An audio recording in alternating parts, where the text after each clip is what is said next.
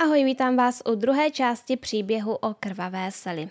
V té první jsme rozebrali úplně všechno, co předcházelo osudnému Valentínu roku 1995, takže pokud jste předešlé video neviděli, tak to napravte. Odkaz najdete v popisku a taky na obrazovce. Budu taky moc ráda za vaše lajky, moc to video pomůže a samozřejmě, že nejšťastnější budu za odběr. A všem vám za něj moc děkuji. Myslím, že můžeme jít rovnou na věc. Pojďme si říct o všem, co se stalo onoho osudného Valentína 1995.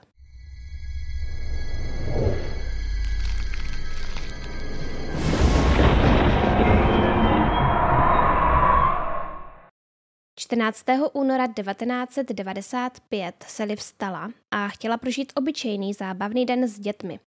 Bylo to úterý, ale nikde není zmíněno, jestli šli děti do školy. John a Shantina si šli odpoledne hrát ven a když se večer vrátili, Ray stále ještě nebyl doma. Byl ale Valentín a tak Sally rozhodla, že se zkusí vydat Raye najít, aby to mohli společně trochu oslavit – Napadlo jí, že Ray mohl jít k McCabeovi, což byl bar, do kterého rádi chodili. Ale během toho, co se Sally líčila, Ray dorazil domů a zeptal se jí, kam se chystá.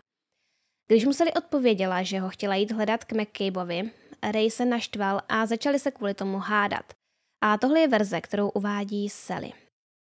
No, dcera Shantina popsala, že když táta přišel domů, Sally se ho vyptávala, kde byl – Rodiče se na ní podívali a ona odešla do pokoje. Šentýna to popsala, jako by už znala, nebo jako kdyby měli nějaké znamení, že teď se budou rodiče hádat a ona u toho nemá být. Pak prý přes dveře slyšela, jak se její matka dusí a lapá po dechu. Podle Sely je Ray nejdříve uhodil, protože mu řekla, že vypadá hrozně, není vůbec vyrýsovaný a vůbec se neumístí. A on ji praštil a pak ji začal škrtit. Sally dostala strach a pomyslela si, že dnes ji Ray určitě zabije. Když se Sally podařilo utéct, běžela prý do ložnice a vzala si zbraň a dva náboje a nabila zbraň po cestě do obýváku. Sally popisuje, že Ray měl v sobě pět různých steroidů a byl jako nějaký nadčlověk, který je velmi silný a rychlý a zavřený v malém bytě. Sally mu se zbraní v ruce řekla, ať vypadne pryč a to on odmítl a tak vystřelila. Když Šentína uslyšela hlasitý zvuk, myslela si prý, že táta hodil mámu na skříň a proto vyběhla z pokoje s baseballovou pálkou v ruce. Domnívá se, že byla svědkem toho, jak Sally na Reje vystřelila po druhé. Viděla tam stát svou matku s brokovnicí a Reje, jak padá k zemi. Johna probudil až křik jeho sestry. Viděl Reje ležet na podlaze a zůstal radši ve svém pokoji. Na scéně prý bylo velké množství krve. Sally popisuje, že Ray poté přikryla dekou, aby zabránila šoku a pak vyšla ven. Když venku uviděla souseda, předala mu zbraň, aby prý dala najevo, že už není hrozbou a nikoho dalšího nezastřelí. Poté se vrátila do domu a provedla telefonát na tísňovou linku. Ray byl v té době stále naživu a přivědomí. Ležel na podlaze, křičel a plakal. Podle Šantýny opakoval proč, proč. John si vzpomíná, že musel přeskočit Rayovo tělo, když z bytu odcházel. V té chvíli prý myslel na to, že je konečně po všem. I když Ray přežije, už nikdy je nebude moct mlátit. Ray odvezla sanitka a policisté posadili děti do auta. Děti ale za žádnou cenu nechtěli opustit svou matku a tak křičeli a snažili se vykopnout dveře. Nakonec byly převezeny na policejní stanici a vyslýchány ještě tu noc. Na policejní nahrávce z výslechu dívenky je čas okolo půl čtvrté ráno a vypověděla, že Ray mámu byl. Sally strávil na policejní stanici celou noc, během které byla vyslíchaná a to bez přítomnosti právníka. Prostě ji v ten okamžik nenapadlo o něj požádat, protože prý byla v šoku. Na nahrávce jde vidět, že byla s přestávkami vyslíchaná až do dalšího dne, minimálně do 9 ráno. V tuto noc Sally vypověděla, že chtěla z domu odejít, ale Ray ji nechtěl pustit. Proto šla do ložnice, vzala si brokovnici a chtěla mu s ní pohrozit. Ray stál v tu chvíli u sporáku a dělal si kuře, což upřímně nezní, jako by neměla šanci odejít. A Sally na něj namířila. Řekla, myslím, že po mně šel. Chtěla jsem mu pohrozit a vystrašit ho a pak, když po mně šel, lekla jsem se a střelila ho. A pak po mně šel znovu a já ho střelila. Bála jsem se, že mi ublíží.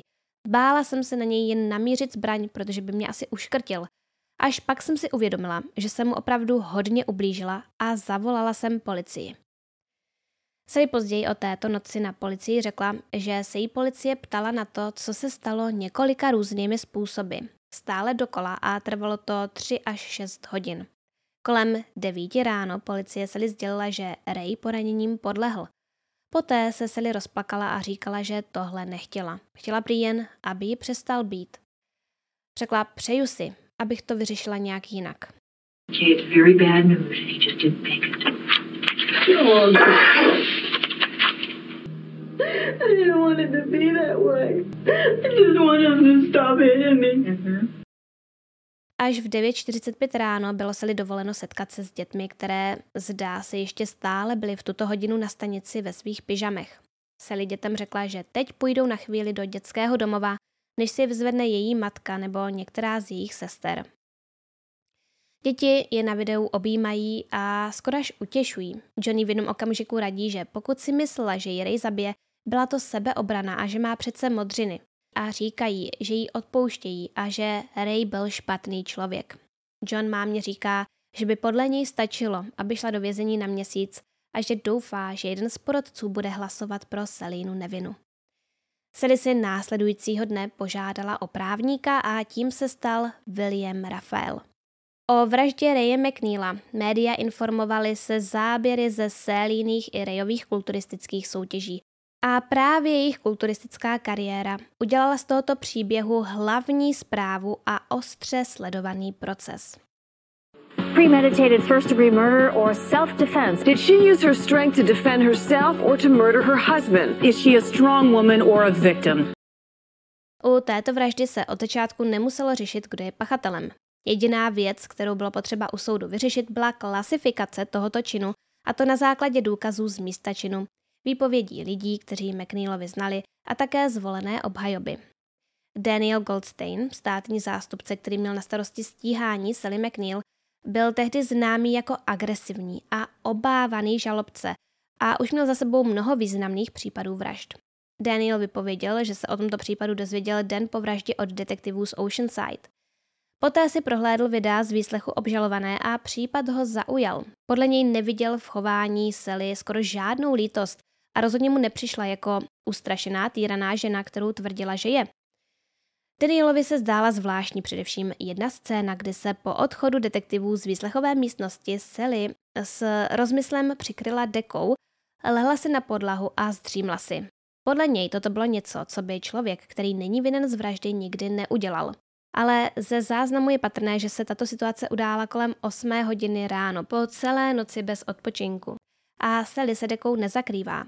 Měla tu deku uvázanou kolem pasu, protože na sobě celou dobu na stanici neměla žádné kalhoty. Takže hodnotit podle tohoto něčí vinu je trochu zvláštní. William Raphael, obhájce Sally, věděl, že nebyla typická máma v domácnosti, působila dojmem někoho, kdo se o sebe dokáže fyzicky postarat. On ale potřeboval dokázat, že Sally je obětí domácího N. Proto prý Sally řekl, ať už neposiluje, aby nebyla u soudu tak velká a svalnatá. A také chtěl, aby si na hlavní líčení vytáhla ze saka ramení vycpávky. Chtěl, aby lidi viděli, že není velká žena, ale někdo, kdo by mohl být bezbraný. Média mezi tím informovala veřejnost o tom, že u McNeilu doma docházelo k domácímu N i v minulosti a že se v bytě našlo množství steroidů, které pomáhají budovat svaly, ale způsobují také prudké změny nálad. Ukázalo se, že Ray měl v době smrti v krvi pět různých druhů steroidů. Sally měla v krvi jeden. Případ byl v hlavních zprávách na titulcích novin a tak dále. Byl pro veřejnost velmi zajímavý, asi proto, že na Sally existovaly rozpolcené pohledy. Nazývali ji svalnatou princeznou a statnou nevěstou a také díky ní v té době široká veřejnost nahlédla poprvé hlouběji do kulturistické subkultury. Přestože jádrem její obhajoby bylo domácí N, nebylo to hlavní, co všechny na jím příběhu zaujalo. Byla to ona, která přitahovala všechnu pozornost. A veřejnost se ptala, je to silná žena nebo oběť? Protože dvakrát střelila neozbrojeného muže, jednou z blízka a jednou z dálky, žalobce požadoval pro Sally kauci v hodnotě jednoho milionu dolarů. Obhajoba ale dokázala soudce přesvědčit, že Sally je týraná žena a kauce byla nakonec stanovena na 100 tisíc dolarů. A v této situaci Sally pomohla její síť podporovatelů. Hlavně ti muži, kteří se dívali na ta videa a se kterými zápasila a složili se a pomohli jí kauci zaplatit, takže byla propuštěna.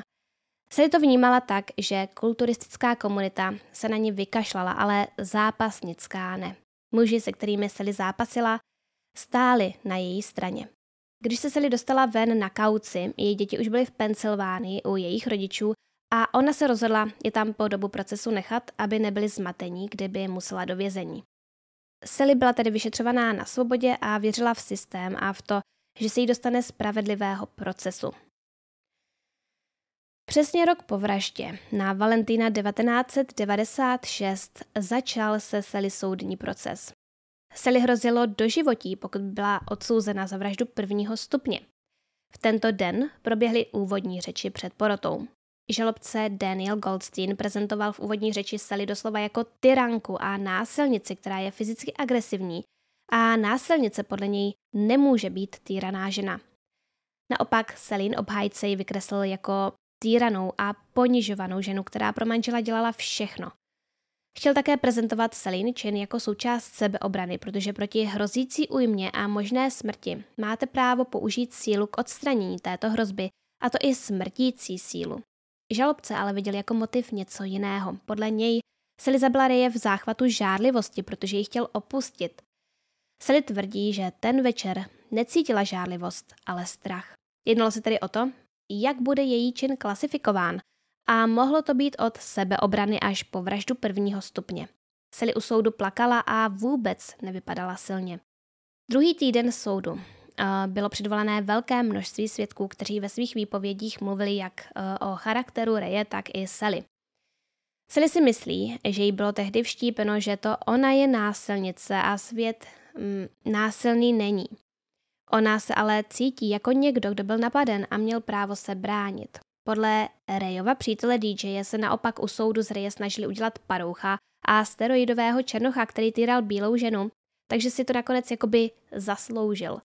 Státní zástupce Daniel popisuje v dokumentu na Netflixu práci žalobce u soudu jako roli instruktora, který poučuje porotu o tom, proč je nějaká osoba vinná.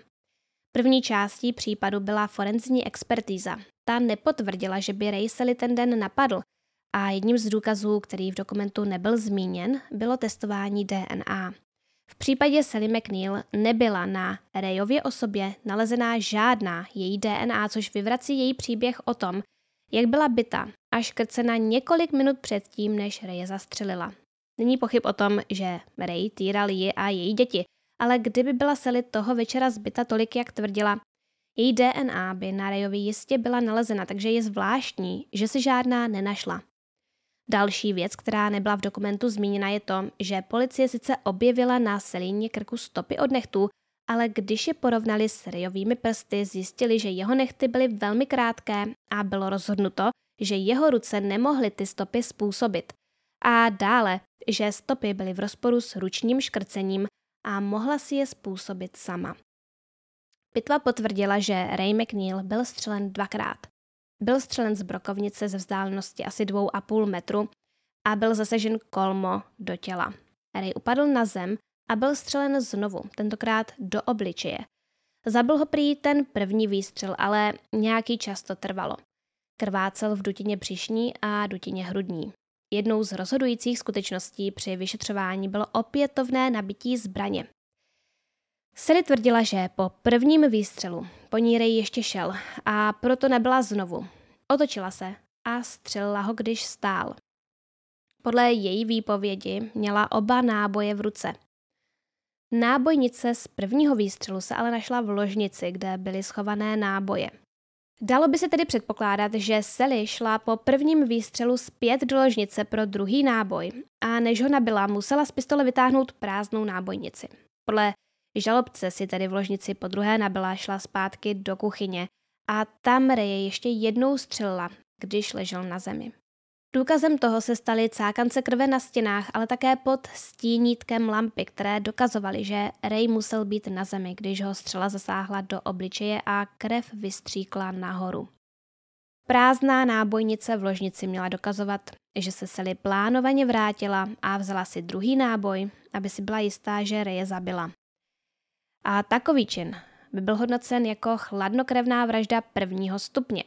Když se u soudu řešil druhý výstřel, na obličejích porodců byla znát změna ve vnímání Sally. Součástí obžaloby byl zástup Rejových přátel, kteří proti Sally svědčili a popisovali ji jako agresivní a cholerickou osobu, která napadne každého, kdo jí skříží cestu.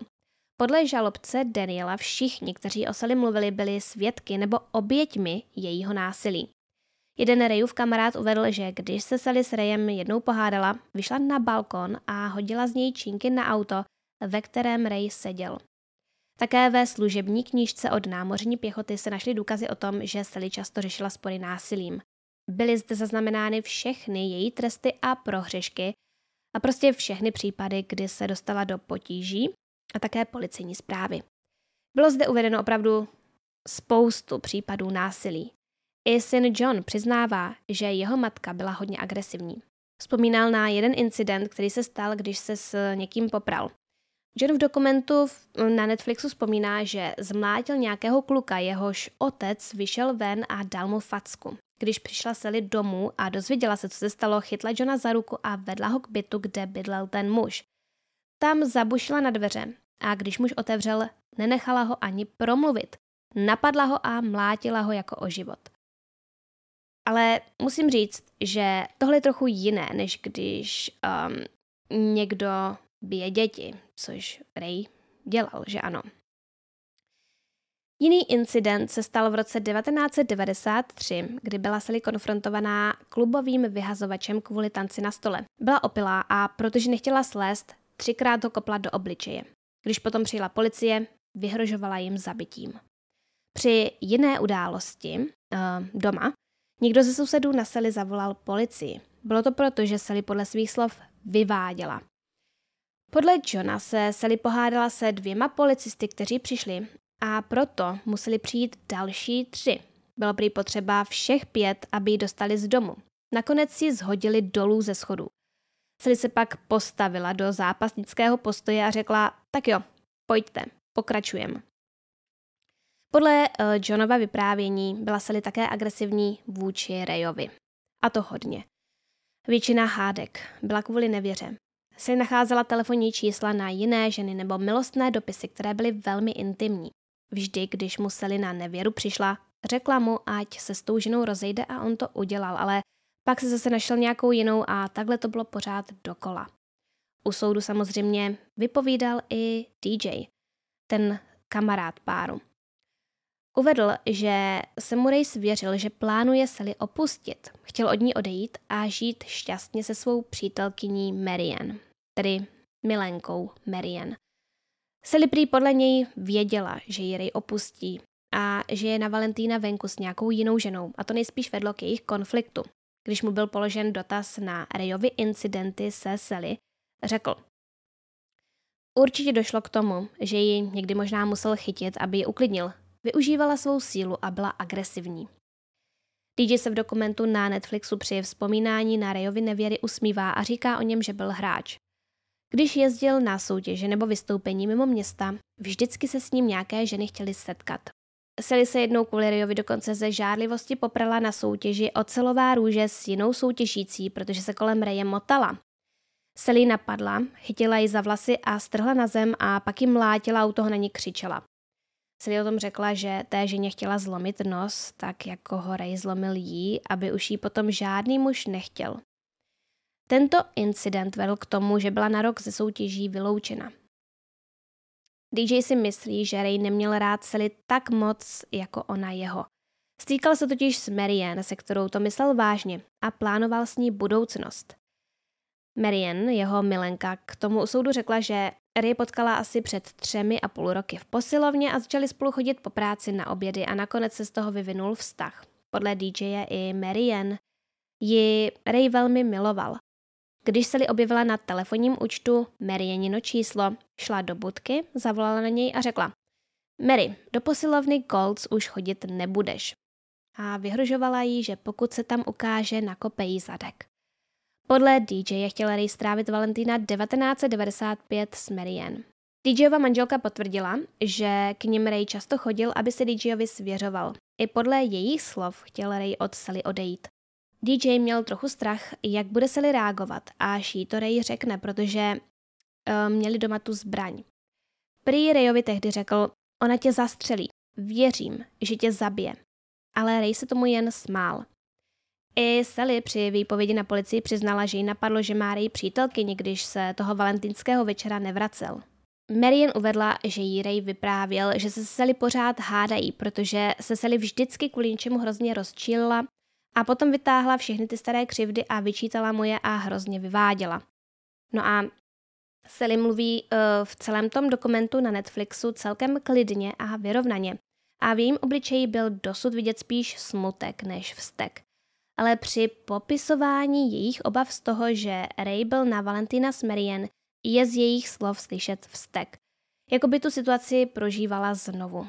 Vysvětluje, že chtěla jít za svým manželem do baru, protože to je to, co od manželství očekává, že manžel stráví Valentína s ní a ne s jeho milenkou. A Sally použila trochu jiný výraz. Takže Ray se toho večera nejdříve sešel s Marian a potom šel domů za Sally. Zavolal ale DJovi a řekl mu, že jde domů a zeptal se ho, jestli by se tam mohli sejít. Když DJ k jejich domu přišel kolem čtvrt na deset večer, Ray tam ještě nebyl. Sally se přichovala divně a když si chtěl DJ odskočit nakoupit nějaké jídlo, nechtěla ho pustit a říkala mu, že tam musí zůstat. DJ spekuluje, že možná věděla, že Ray se za chvíli vrátí a bála se jejich konfrontace, pokud u toho nebude nikdo další. Nicméně DJ odešel a slíbil, že se brzy vrátí. Když ale přišel zpátky, už byl nad domem vrtulník a policie mluvila se Sally. Jejich děti podle něj vypadaly k smrti vyděšené. Policie ho pustila do domu, aby si odtamtud mohl odnést věci a uvnitř viděl velké množství krve, která byla nejen na podlaze, ale i na stěnách a na stropě. Podle žalobce Daniela tyto informace, tedy že se Ray chtěl se Sally rozejít a měl poměr s jinou ženou, značili, že se jednalo o promyšlenou vraždu. No a na druhé straně obhájce zvolil jako obhajobu syndrom týrané ženy. Ten uh, byl poprvé pojmenován v 70. letech 20. století a v začátcích uh, zaznamenal velký zájem veřejnosti i odborníků. Konečně se začalo mluvit o následcích a dopadech dlouhodobého týrání a stále častěji se tento pojem začal objevovat při soudních jednáních a to hlavně jako argument obhájců týraných žen, které svého partnera nakonec usmrtili. Jedním z prvních takových případů byl případ Burning Bed, tedy hořící postel. Jedná se o případ Francine Hughes. Již manžel mnoho let fyzicky, psychicky a sexuálně týral. Po neúspěšných snahách se vymanit a rozvést se, jednoho dne zapálila postel, ve které její manžel zrovna spal. Kvůli nepříčetnosti, podložené právě syndromem týrané ženy, byla nakonec u soudu zproštěna viny. Podobným případem byla kauza Loreny Bobbitt, která v roce 1993 ve spánku manželovi uřízla přirození a také byla na základě nepříčetnosti zproštěna obžaloby. Názory požadující vyvinění uh, týrané osoby byly založeny hlavně na argumentaci, že tak dlouhodobé a intenzivní týrání vede k poruchám mentálních funkcí obětí, která pak není schopná jednat racionálně a vykazuje jasnou psychopatologii. Jedna z důležitých psychických vlastností, která je charakteristická právě pro život v dlouhodobém teroru, je hypervigilance, tedy nadměrná ostražitost. Oběť si na základě dlouhodobého těžkého domácího násilí vyvine zvláštní vnímavost pro signály akutního ohrožení.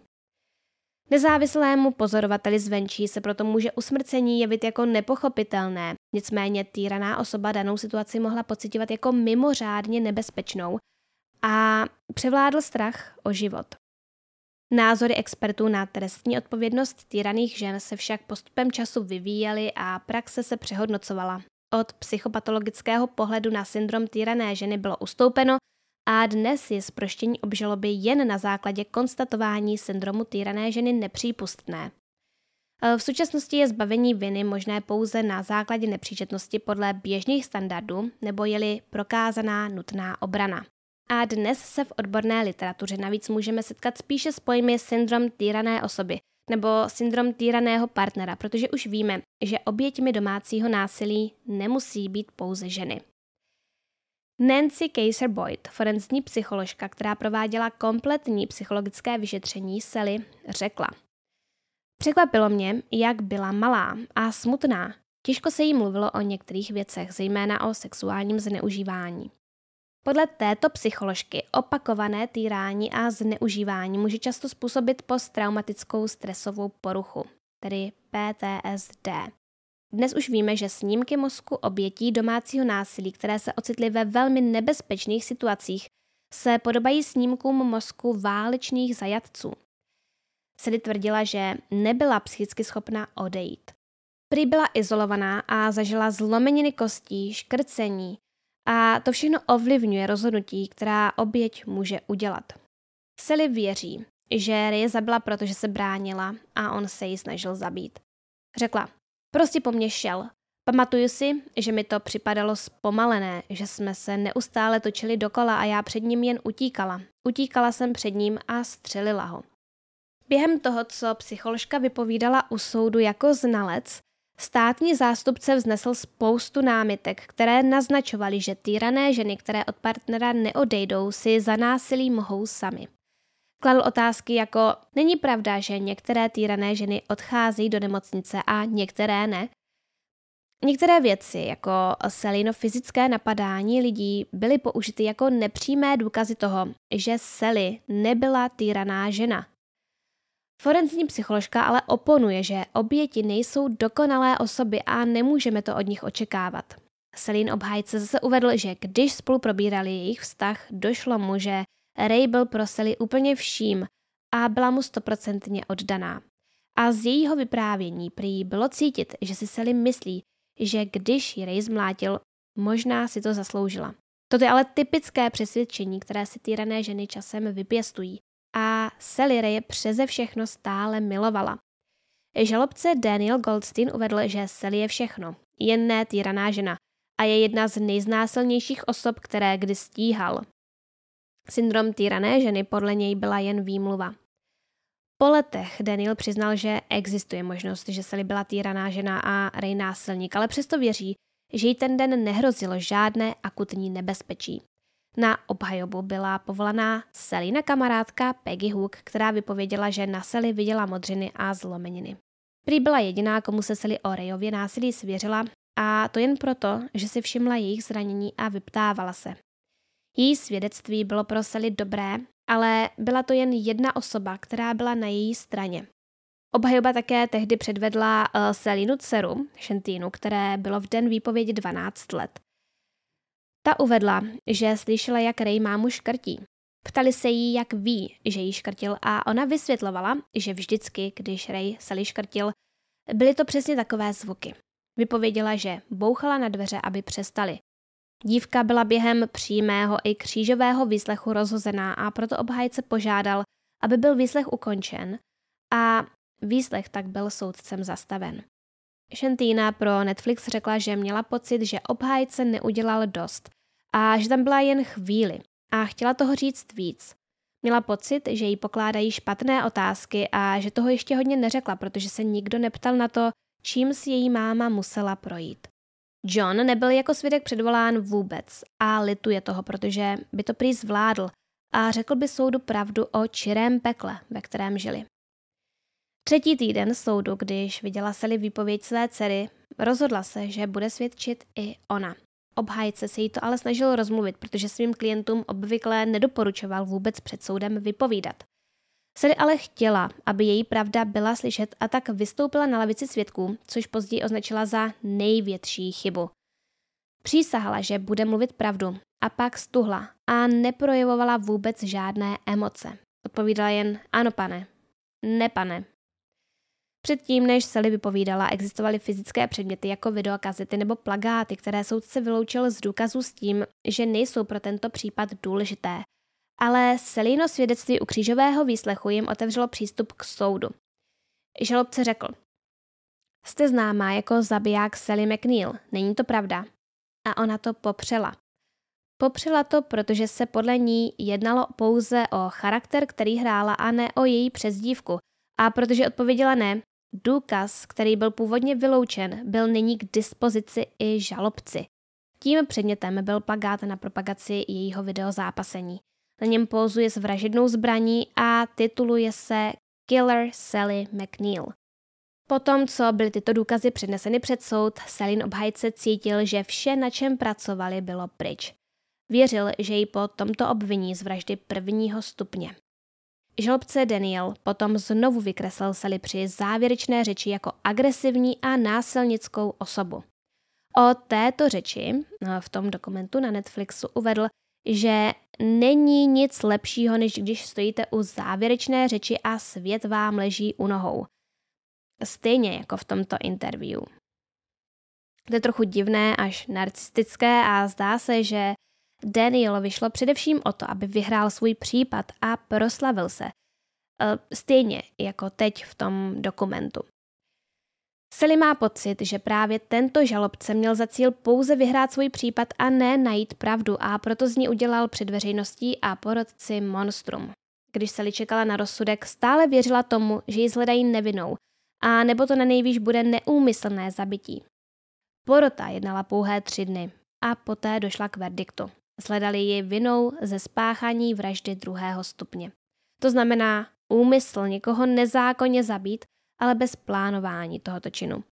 Proč si nevěřili tomu, že střelba byla v sebeobraně a hrozilo jí v tu chvíli nebezpečí?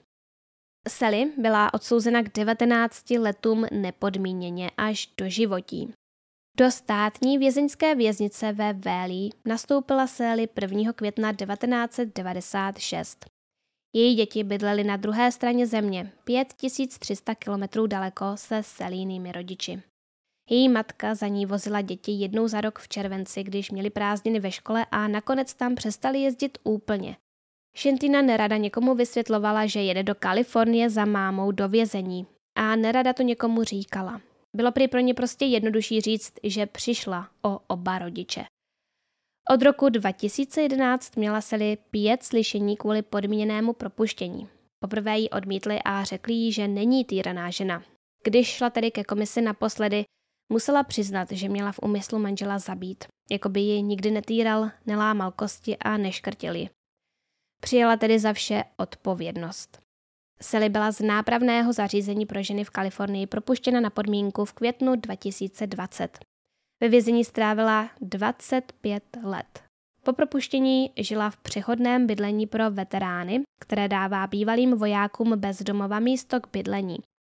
Začala pracovat ve skladu a užívat si svobody. Každý týden chodí do podpůrné skupiny veteránů a bývalých trestanců, kde mluví o zkušenostech z vězení. Tam se seznámila i se svým třetím manželem Stuartem Northfeetem, do kterého je zamilovaná a říká o něm, že je pohodový a nesnaží se ji nějak ovládat. Nového vztahu se bála a tak se do něj nechtěla pouštět po hlavě a nějakou dobu spolu jen chodili. Stuartovi kamarádi ho přece navíc varovali kvůli tomu, za co byla ve vězení. Nakonec ale měli svatbu po jednom roce a čtyřech měsících vztahu. To be my wedded husband from this day forward.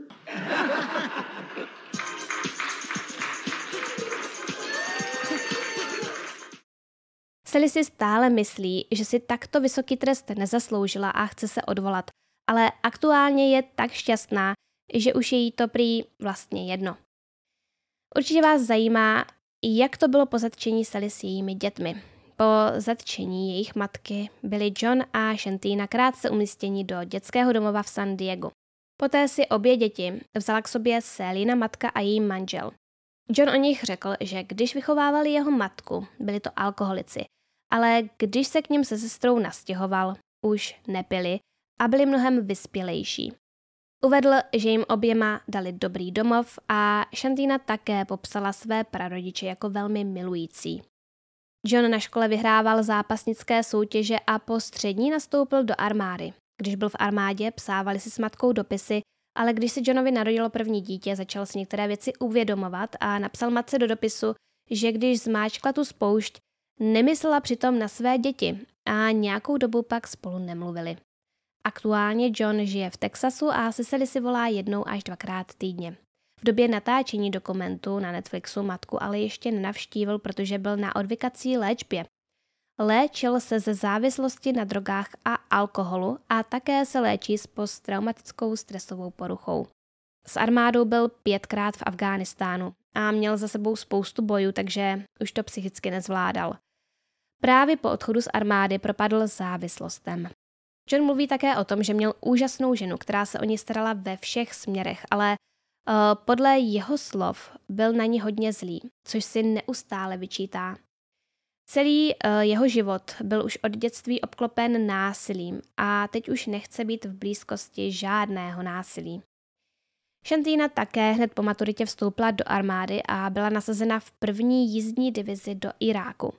Trpí posttraumatickou stresovou poruchou kvůli traumatu z boje a také kvůli traumatu, které jí způsobil její bývalý přítel, který fyzicky týral tři roky.